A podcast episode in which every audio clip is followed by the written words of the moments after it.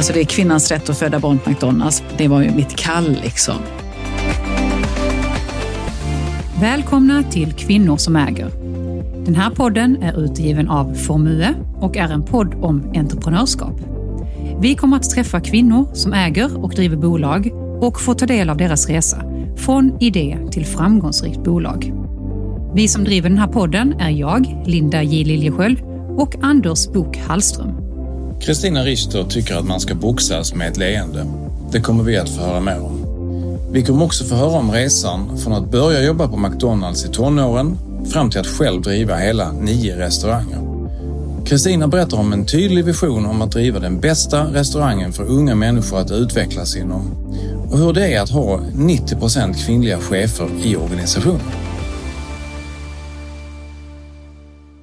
Välkommen hit Kristina och det är så roligt att du vill delta i vår podd och vi sitter ju här nu på eh, Formue på vårt kontor i Malmö. Och Kristina, du är ju en framgångsrik entreprenör eh, och en ledare sedan många år. Eh, du äger och driver nio stycken McDonalds i Sydsverige och sysselsätter så många som 650 personer. Och det innebär ju att du är en betydande arbetsgivare och en språngbräda för många unga. Eh, så vi är ju jättenyfikna på din resa och på ditt ledarskap. Men först så tänkte vi lite kring din bakgrund, för du är uppvuxen i Göteborg. Mm. Eh, men dina föräldrar träffades i Skåne. Mm. Kan du inte berätta lite mer om vem du eh, växte upp med?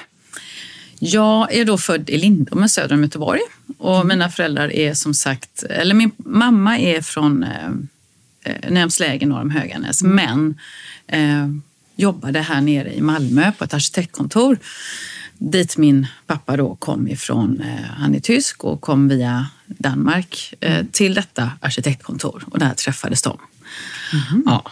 Och då valde de eh, att flytta till Göteborg för att starta eget.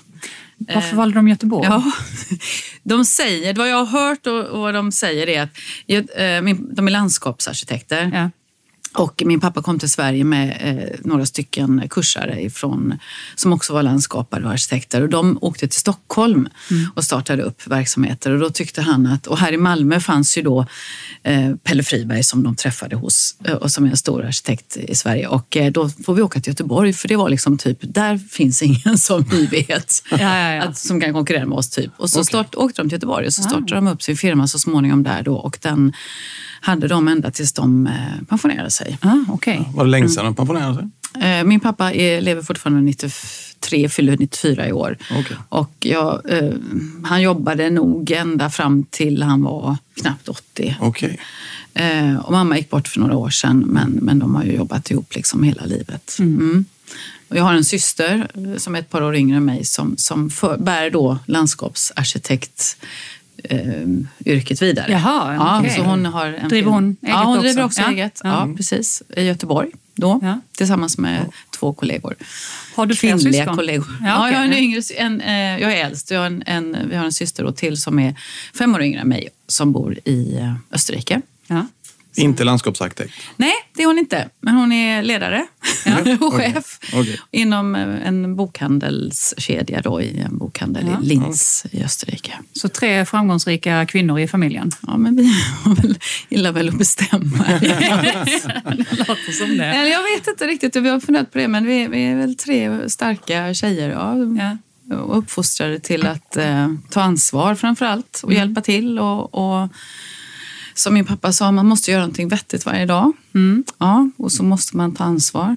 Ja. Ja, mm. Och bli något det är ju viktigt också för mm. den generationen. Då. Mm. Ja, för din pappa han eh, hade väl starka åsikter om att just att han ville att ni skulle studera? Eller? Ja, absolut. Han har varit, eh, eller är, det är viktigt att studera. Ja, men han, han är snart 94 då, så då kan man ju räkna ut att han har varit med om ett krig och mitt i ett krig mm. också. Och, mm. och vad ett krig gör med en en, en person i, i den åldern då. Allt mm. man inte får möjlighet att göra och man, man känner att man kanske inte...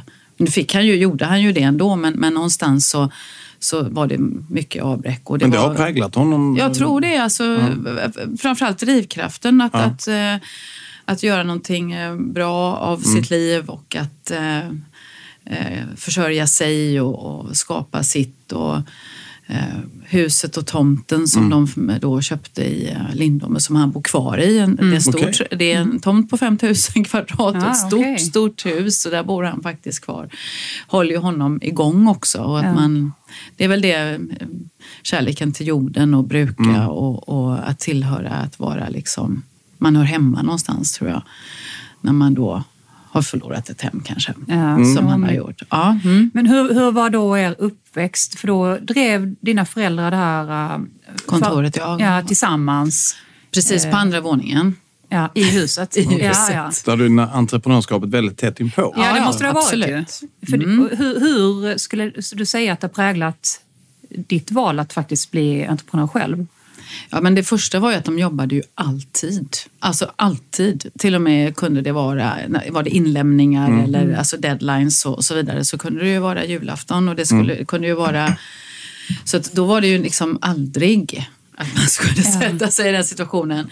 Men, det låter ju inte så lockande egentligen. Nej, egentligen nej. inte. Va? Fast men fanns det eh, någonting lockande i det? Ja, måste ju ha funnits det, tänker jag. Att man någonstans driver sig själv, att mm. man någonstans bestämmer själv. Eh, när man tar den här dagen eh, när man inte jobbar och åker mm. iväg och, och, kan göra. Och man kan välja den dagen kanske också. Även om man har deadline så behöver mm. man kanske inte eh, vara ledig just lördagen och söndagen eller, mm. eller den och den semestern. Ja, ja, ja, det är svårt att veta om det är liksom vad man har sett eller om det är det livet man har levt. Mm. Att man alltid gör någonting och man mm. driver någonting och man har någon slags målbild som man jobbar mot. Och, eh, och den förändras ju hela tiden också. Mm. Och att man liksom inte stannar upp och är nöjd eller mm. så. Mm. För det tror jag är nog kanske mer det. Och så att man, det jag kanske har eller mest tänkt på det är att jag, som jag vet att jag har med mig, är att jag ska faktiskt ha lite roligare än dem. Ja. Verkar du ha. Okay, ja. Så du uppfattade det som att det var mycket stress, men inte ja, alltid så roligt? Nej, precis. Mm. De, jag, det, jag, det fanns en viss eh, eh, vad heter det, njutning när saker och projekt gick bra och mm. landade in. Och, och han var stoltheten ja. över mm. det här har jag varit med och gjort och så. Firade ni då? Kommer du ihåg? Nej, det kommer jag inte ihåg. Nej. Nej. om de gjorde. Nej, det vet jag inte om de gjorde. Nej. Det kan jag inte minnas faktiskt. Nej. Nej. Men så sent som i höstas så var jag och min äh, syster som bor i Göteborg. Då vi var på, tog min pappa på en, en liten tillbakablick och utflykt till Stockholm. Ja. Och sen så på vägen tillbaka så åkte vi över Örebro. Och så, han vill ju se så mycket och i Örebro så har han varit med om och gjort ett jättestort projekt. Mm. Och jag minns ju det, det var på 70-talet eh, och vi visste, han var väldigt sträng, så att vi visste att när min mamma sa nu åker han från Örebro, då hade vi tre timmar på oss att bråka och sen var det slut. okay. Men då så ville han ju in och se på detta området ja. då, eh, Vivalla i Örebro. Ja. Eh, det här var ju på 70-talet, miljonprogrammet, men mycket radhusområden och, mm. och så mindre. Ja, så att det var... Men, men då, han, då insåg vi till slut att vi vare sig orkade eller han lägga timmar på, på att promenera runt där. Men mm. min uppväxt handlar ju väldigt mycket om de här Vivalla, det här gjorde vi där och där mm. gjorde vi där och sen så eh, och de här projektnamnen finns ju kvar ja, ja. Eh, i huvudet på mig. Men, men det är klart att vara med och skapa någonting. Ja. Mm. Var du involverad någonting i, i bolaget? Fick du hjälpa Nej, till? Med... Ja, hjälpa till har vi alltid, har vi alltid ja. gjort. Alltså, vi har hjälpt till både i trädgården och i bolaget. Jag var jättebra på att hålla måttbandet ja. och den här äh, rödvita pinnen när man mäter höjder och sånt. Jag har varit med jättemycket och mätt ut. Ja, ja, ja. Mm. vad heter det? Satt ut heter det väl, ja. inte mäta ut. Ja. Det är en annan sak. Men alla jobb är viktiga. Ja, alla jobb är viktiga. Exakt. Men du vet, när man, här har vi ett uppdrag. Liksom. Den här marken ska jag då göra någonting av. Då ska man mm. ut och sätta ut äh, höjder och, och, gränser och så vidare. Där har jag hållit den här pinnen och måttbandet och all, alla de här instrumenten som som, som man använder då. Ja. Använde i alla fall. Det hade inte varit rakt om inte du hade gjort det. Nej, typ. Eller så är det inte rakt för att det var jag som gjorde det. Men du, har det alltid varit en uh, självklarhet för dig då att du också skulle ta det steget eller har du varit inne på att vara anställd? Jag har ju varit anställd ganska ja. länge. Men... För du börjar ju, du börjar ju, du hade ett intresse från konst. Ja, jag, ja, precis. Jag gick eh, på konstskola efter gymnasiet. Jag gick estetisk variant eh, i gymnasiet och sen så gick jag på konstskola ett par år. Och jag höll också på, eller alltid tyckt om djur och hållit på med djur. Haft kaniner, hundar, katter hängt i stallet mm. och så vidare. Få, grannen hade får och höns och, och en häst och jag hängde mm. mycket där. Eh, så att veterinär var ju också en sån här sak. Mm. Veterinärkonst, ja, mm. nej, men så. Men, så att det spåret jag sen hamnade på, det var ju helt otippat. Alltså det var mm. verkligen helt, ett helt ett tredje spår som inte mm. finns där egentligen. Men det är väl bra, tänker jag, att mm. man har testat lite olika. Alltså ja. att man vågat följa sin dröm och testa det här. Och jag insåg väl att jag inte brann tillräckligt mycket för konst och, och målning så att jag skulle kunna livnära mig på det. Och då okay. såg jag ju mm. kanske framför mig en Oh, vågar jag säga det här, en bitter teckningslärare. Och det vill jag ju inte bli. Va? så, så att, eh, när jag insåg att så duktig är inte jag och så mycket brinner inte jag för det. Så att det kan jag fortsätta med. Och sen så var det då veterinärspåret som jag faktiskt trodde på länge. Ja. Mm. Tills jag då eh, blev indragen på kontoret eh, på McDonalds på Götgatan och tillfrågade om inte jag skulle kanske jobba med lite marknadsföring här i ja, Göteborg okay. McDonalds. Så det var ju bara, va? Ja, det var ju helt otippat. Ja, för du började redan som 18-åring. Ja, jag, började, jag var 18 år när jag började. Eh. Sista året i gymnasiet, då jobbade jag extra där. Ja. Mm. Men eh, innan dess, du flyttade väl hemifrån? Ja, ganska, ganska tidigt, tidigt ja. också? Till och från, från när jag var 16. Från 16 år, ja. Mm. Livet är fyllt av tillfälligheter. Ja, och då började jag jobba heltid. Liksom. Hur eh, viktigt var det att det, det, blev ett så ganska snabbt beslut då, eh, av att du flyttade hemifrån tidigt? Att jag valde att göra det? Nej, eh, jag menar att det blev McDonalds. Eh, var, var det liksom eh, så att du behövde ha ett jobb? Ja, jag behövde det, ha ett jobb. Jag var att, tvungen att försörja mig. Ja, så var det Var det? jag inte hemma så får jag försörja mig själv. Ja. Mm. Punkt. Ja. Hemma försörjer pappa mig, eller mamma mig, men flyttar jag så får jag klara mig själv. Ja. Det var tydligt så. Ja. Det var. Okay.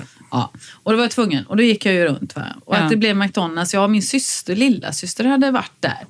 Men hon var för liten. Va? Hon var ju bara 16. Mm. Och de behövde 18-åringar som kunde jobba nätter. Mm. Okay. Och jag gick dit då. Och eh, den personen som anställde mig då. Han heter Ulf och han blev så min franchisetagarkollega. Och mm. han har eh, första april lämnat, gått i pension och sålt sin mm. restaurang faktiskt. Och det är lite lustigt, men honom, han var restaurangchef på Götgatan i Göteborg och jag mm. övertalade honom att anställa mig och kunde till och med erbjuda mig att eh, jobba svart om det var med.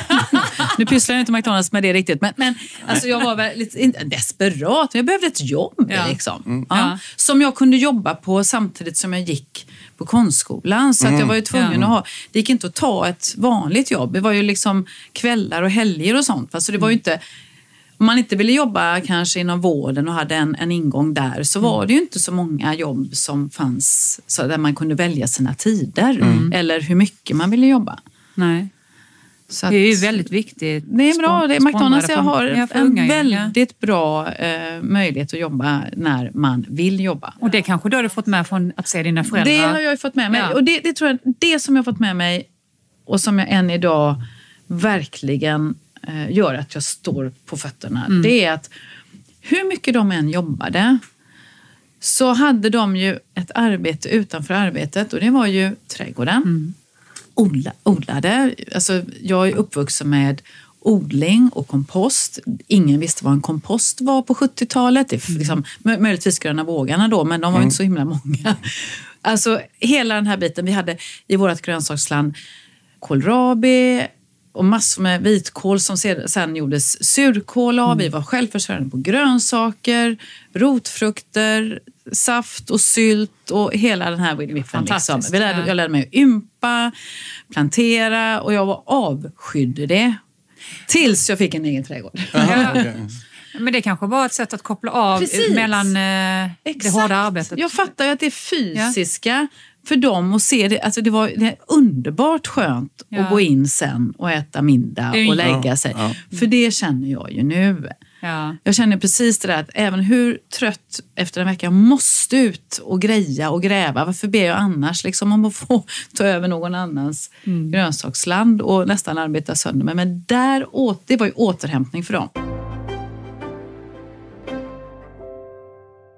Jag tänker när du började på 90-talet, när du var, då, då var du den enda kvinnliga restaurangchefen. Inom, på svenska McDonalds så var jag just då den enda kvinnliga restaurangchefen. Ja, precis. Ja. Och när jag började på McDonalds så fanns det bara en kvinnlig franchisetagare dessutom. Aha. Hon var svensk. Okay. Ja.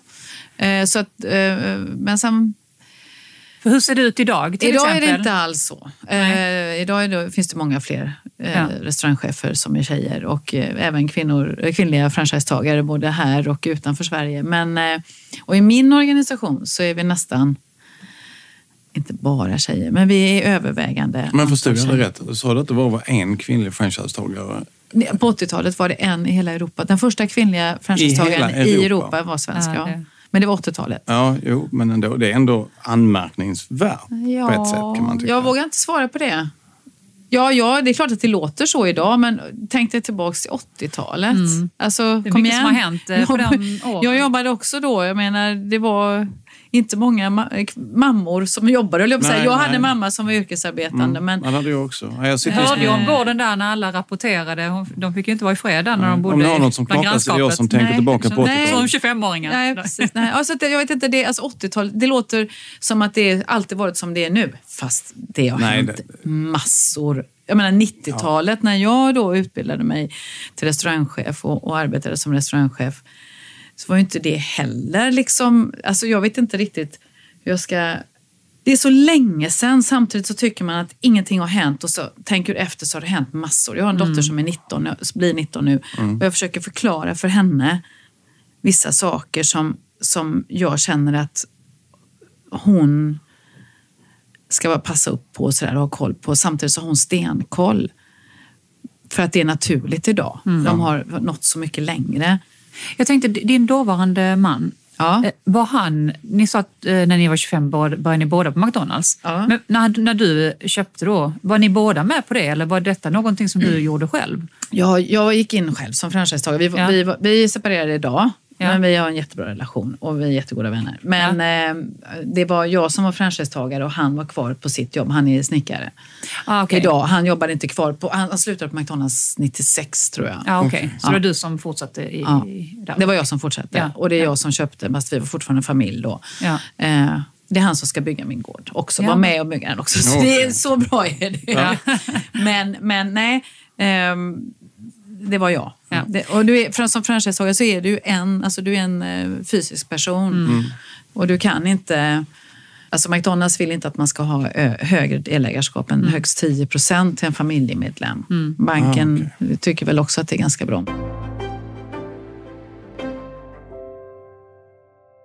Men du, eh, Kristina, det jag tycker är eh, väldigt intressant är ju det faktum att du har ungefär 90 procent kvinnliga chefer. Ja.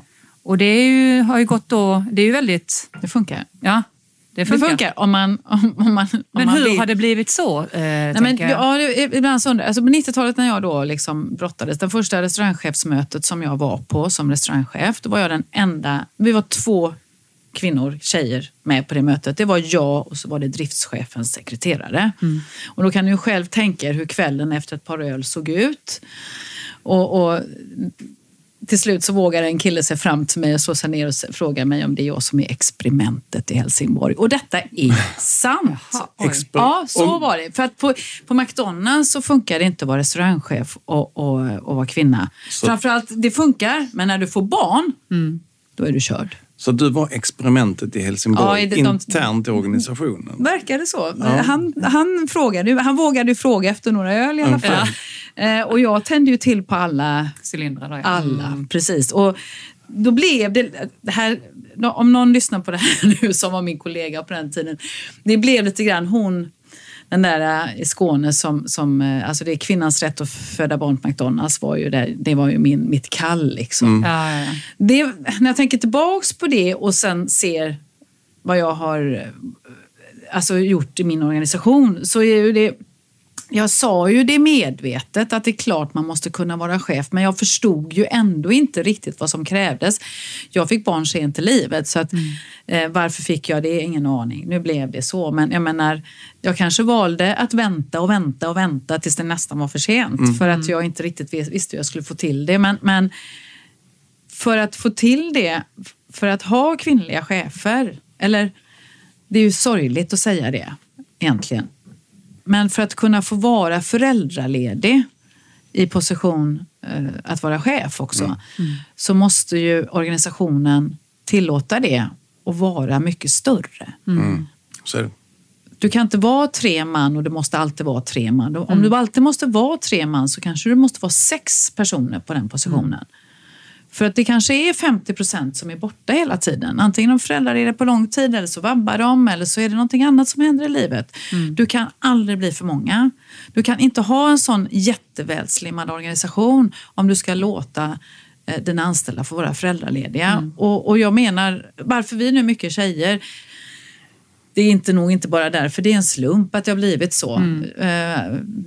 Eh, det är inte så att jag medvetet... Jag, jag, jag, vill ju också att det ska vara 50 procent. 50-50, det, mm. det är nog det bästa kanske. Mm. Men mm. samtidigt så är det inte så att jag är olycklig för detta. Nej. Någonstans måste ju någon slå över på pendeln åt det hållet då. Ja. Mm. Bara vara tjejer. Dina andra, de andra franchise-tagarna, har de en liknande Eh, andel kvinnliga chefer eller är det speciellt Nej, det för dina restauranger? Jag, jag, vet faktiskt inte. Nej. Det är inte så att vi har pratat sådär jättemycket om det. Men, men ibland skojar de när kommer Kristina med sina tjejer. Ja. Men mm. det är väldigt många eh, av mina kollegor, eh, inte alla kanske, men Många av mina kollegor de tycker, vet ju att det är precis det jag säger, mm. att vi måste vara fler om vi ska ha föräldralediga chefer. Och jag menar verkligen föräldralediga chefer. Jag menar även att papporna ska kunna vara lediga mm. med sina barn eh, när de är små. Är de det då i din organisation? Alltså ja, jag har inte är... fått några, jag har inga män än som har blivit pappor. Nej, okay. Jag har en faktiskt, men han, nej tyvärr så har inte han tagit, han har knappt vabbat ens. Ja. Mm. Jag har försökt eh, och jag har bannat honom och så vidare. Men han kommer också från en helt... Eller, det, förklaringen är att för honom är det helt ointressant mm. att vabba. Det mm. gör frun liksom. Okay. Mm. Eh, men eh, idag vabbar han faktiskt, fick jag höra när jag skulle åka ja. hit. Men, men det kommer ju upp en ny generation killar nu. Mm. Eh, jag hoppas jättemycket på att de tar ett större ansvar hemma. Jag förstår att man inte kanske kan vara hemma de första månaderna men man kan faktiskt vara hemma på slutet eh, mm. några månader och, och mer därtill. Och vi delade faktiskt på föräldraledigheten och min eh, Hannas pappa sa faktiskt att eh, det, han, ja, det var det bästa han har gjort. För det är klart att det är mysigt att vara hemma. Ja, men absolut. Även om man kan tycka att man, alla förväntar sig att man ska ha gjort allting också. Men, men det är klart att det är mysigt att vara hemma med sin bebis. Herregud. Mm. Det är ju det bästa som finns men eh, mm. man kan inte bara ta för sig det själv kanske. Men, men det är i alla fall lite grann så jag tänker att det är men det är inte så att jag går omkring och tänker på det specifikt. Mer än att jag eh, alltid förklarar för alla mina anställda oavsett var i vilken nivå de är på restaurangen. Men det kan aldrig, vi kan aldrig någonsin bli för många. Mm. Aldrig utbilda dig för mycket. Det går inte. Hur lyckades du finansiera det här? Nej, men så här var det. På 90-talet när jag började jobba på McDonalds och i Helsingborg och eh, utbildade till restaurangchef och öppnade restauranger så jag, fick jag också eh, komma med i ett bonusprogram som hette som eh, McDonalds dåvarande ägare i Sverige, Mats Lederhausen, iscensatte. Och jag var vad man kallar då för general manager och då fick vi bonus. Och då var det vid något tillfälle när jag skrev det här avtalet, jag kommer inte riktigt ihåg, det enda jag är väldigt klar över det är vad Mats sa till mig. Mm. Här har du möjligheten att känna ihop grundplåten till att bli egen mm. så småningom. Det var hans tanke med det? Framförallt så triggade han ju mig och visste att ja. nu kommer hon att jobba som fan. ett tag. Ja, bra. Det var win-win kan jag ja, säga. Morot, kan ja, och då hade, efter ett tag, så, alltså, under de här åren så bestämde jag mig att jag skulle bli egen. Så de här pengarna blev ju eh, liksom satta på ett konto för att vara min grundplåt mm. till när jag köpte min första restaurang. Så på det sättet så kunde jag. Jag behövde ju inte göra så många. Om man kommer utifrån McDonalds så mm. måste man ju också lära sig eh, att driva en restaurang och det är mm. ungefär ett års utbildning som mm. du behöver själv ta och göra. Mm. Det hade jag ju med ja. mig eftersom jag jobbat så många år på McDonalds så att jag behövde ju inte det här året. franchisetagare? Jag var ju redan klar liksom. Ja blir man ju aldrig, men jag var i alla fall klar för att få möjlighet att köpa mm. en restaurang. Så vad jag behövde var ju kapital för att starta ett, ett, eh, AB och sen 25 procent av köpeskillingen. Mm. Då. Mm. Och det hade jag ju lyckats få till då, mm. genom att sätta pengarna lite smart. Då. Var det en befintlig restaurang? Som ja, det var en befintlig restaurang. En som jag faktiskt hade öppnat, Ängelholm. Okay. Som jag ansvarade för eh, och öppnade 94. Men det här är ju jättespännande också. Hur, eh, om vi bara går över till ditt ledarskap då. Hur, jobbar du på samma sätt med dina medarbetare när det gäller bonusprogram? Ja, jag har ett bonusprogram. Ja till mina chefer. Säger du samma sak till dem? Att är... Ja, alltså jag, jag, jag, börjar, jag har någon som har uttalat klart och tydligt att nej, jag ska inte bli egen. Hon har varit egen en gång okay. i tiden så ja. att hon vet att hon inte vill det och hon, ty, hon tycker det här är roligt men hon kanske ändrar sig. Men de får, eh, har, har en möjlighet att bygga upp någonting och det är klart att de, om jag ser framåt i tiden, vem ska köpa mina restauranger? Mm. Den frågan är ju för många jag vill inte ens eh, tänka så jättemycket på det just nu, för när man börjar tänka på det då är man ju redan där. Men mm. nu har jag formulerat det här. Då tänker jag att alltså, en, bästa som hade kunnat hända är ju om jag kan få sälja till några av mina medarbetare mm. eller någon ja. av mina medarbetare. Alltså inte allt på en gång utan där, så här, det hade ju varit mm. det roligaste att få göra mm. som företagare. För det är inte så att du vill att din dotter ska ta över det? Vet du vad, alltså jag tänker inte tala om för henne vad hon ska göra. Nej. Min pappa lyckades inte tala om för mig vad jag skulle göra. Nej. Och jag, eh, hon har frågat mig. Ja. Hur gör man? Vad krävs? Mm. Och vad har du gjort? Och jag säger till henne, det enda som krävs är att du måste jobba hårt. Hårdare än vad jag någonsin har gjort. Mm. Och du måste eh, plugga. Mm. Mer än vad jag gjorde. Mm. För konkurrensen är så mycket större. Mm. Och så måste du ha pengar också. Men du måste, mm. Det har jag sagt och, du kan, och på den resan så kanske du snubblar över andra saker. Så jag kan inte lägga upp min, hela min framtid på att min dotter ska ta över. Det, det, alltså den tanken tänker jag inte ens. Det vore ju fantastiskt roligt. Du Kristina, du har ju sagt att du älskar att bygga försäljning. Mm. Kan inte du berätta lite mer om vad du menar med det? Jag tycker att det är jättekul att se eh, vad kan vi göra för att sälja mer? Hur ska vi um, göra för att sälja mer? Mm. Um, investeringar som jag har gjort ska ju naturligtvis räknas hem inom en viss tid. Och eftersom jag har jobbat med marknadsföring och försäljning så, så blir ju det självklart att det är ju det som är roligt. Mm. Eh, men det som verkligen gjorde att det är, jag tycker det är det roligaste som finns, det är när jag köpte Ängelholm som jag, varje liten investering som jag gjorde där kan jag exakt räkna ut kunder då på den mm. tiden, räkna ut så här mycket gav det. Mm. Och jag investerade i eh, nya kassaapparater och plötsligt så tyckte personalen att det var kul att stå i kassan och merförsälja och det var enklare, det var nytt och modernt. Man skickar folk på kurs och de kommer hem och är taggade och tycker det är roligt. Eh, jag bygger om hela restaurangen och pang bom så är det, åh vad fräscht och modernt här mm. är. Jag var för, eh, bland de första som gjorde den här stora ombyggnationen då, 2006 tror jag. Jag sätter upp en skylt vid motorvägen och, säger, och vi liksom är helt överrumplade vad som händer. Sådana här saker triggar mm. ju hela tiden. Så det tycker jag är jättekul och jag tycker fortfarande det är roligt för jag investerar otroligt mycket i min verksamhet och de sista, sedan 2016 så har jag nog investerat 70 miljoner i min verksamhet. Mm. Jag har köpt fler restauranger och jag har renoverat och byggt om alla restaurangerna under mm. de här åren. Och nu är vi igång igen liksom. Mm. Nästa projekt, mm. nästa grej. Hur ska vi göra? Hur ska vi göra den här restaurangen så effektiv som möjligt för att kunna öka försäljningen mm. så här mycket? Du Kristina, vår 100 eh, miljoners fråga nu. Tre goda råd till den som vill starta eget bolag eller kanske en franchise. Att starta eget, om du vill göra det, då vet du det att du vill det och du förstår vad det som kommer krävas av dig. Det finns liksom ingen limit i så fall. Du kommer att få jobba jävligt hårt men det kommer vara väldigt roligt. Men välj någonting du tycker är roligt mm. att göra. För så mycket kommer du jobba så att du, mm. du måste gilla det, du måste älska det. Om man säger så här, jag driver McDonalds, det är en franchise. Jag är glad att jag slipper sätta menyn. Jag är ja. glad att ja, jag slipper välja koncept. Jag man har glad... ju ett koncept när man blir franchise. Ja. Allting är klart. Inredningen kan du välja mellan så här många. De här burgarna jobbar vi med och så vidare. Mm.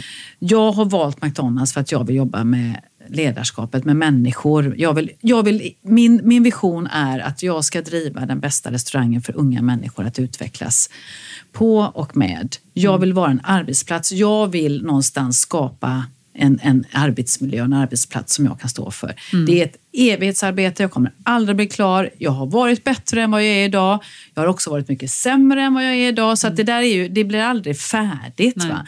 Men det är ju min, det som driver mig. Så att hamburgarna är ju nästan som en biprodukt. Mm. Det är ju liksom, franchise brukar man ju säga, det är en bostadsrätt. Att vara anställd i hyresrätten och vara egen egen, det är ju liksom att ha ett hus. Lite mm. grann, mm. man är inom en ram. Ja. I en fyrkant som franchisetagare, du har vissa regler du måste följa. Liksom. Ja, och vill du inte ta dem, ja, accepterar du inte dem, de här reglerna så ska du inte bli franchisetagare. Däremot så ska man inte tro att bli franchisetagare inte utmanar systemet. Det är klart att vi gör, annars skulle McDonalds inte vara världens bästa franchising-system och utvecklas hela tiden. Vi, vi är alltid arga på våra givare nästan. vi vill alltid, det är klart att vi hela tiden boxas och håller på ja. liksom, med ett leende också, för vi, vi vet ju. Men vi har ju förändrat massa saker tillsammans. Mm. Ja, så mm. lite grann är det. Du, Kristina, tack så jättemycket för att du ville komma idag och eh, delta i våran podd. Tack ska ni ha.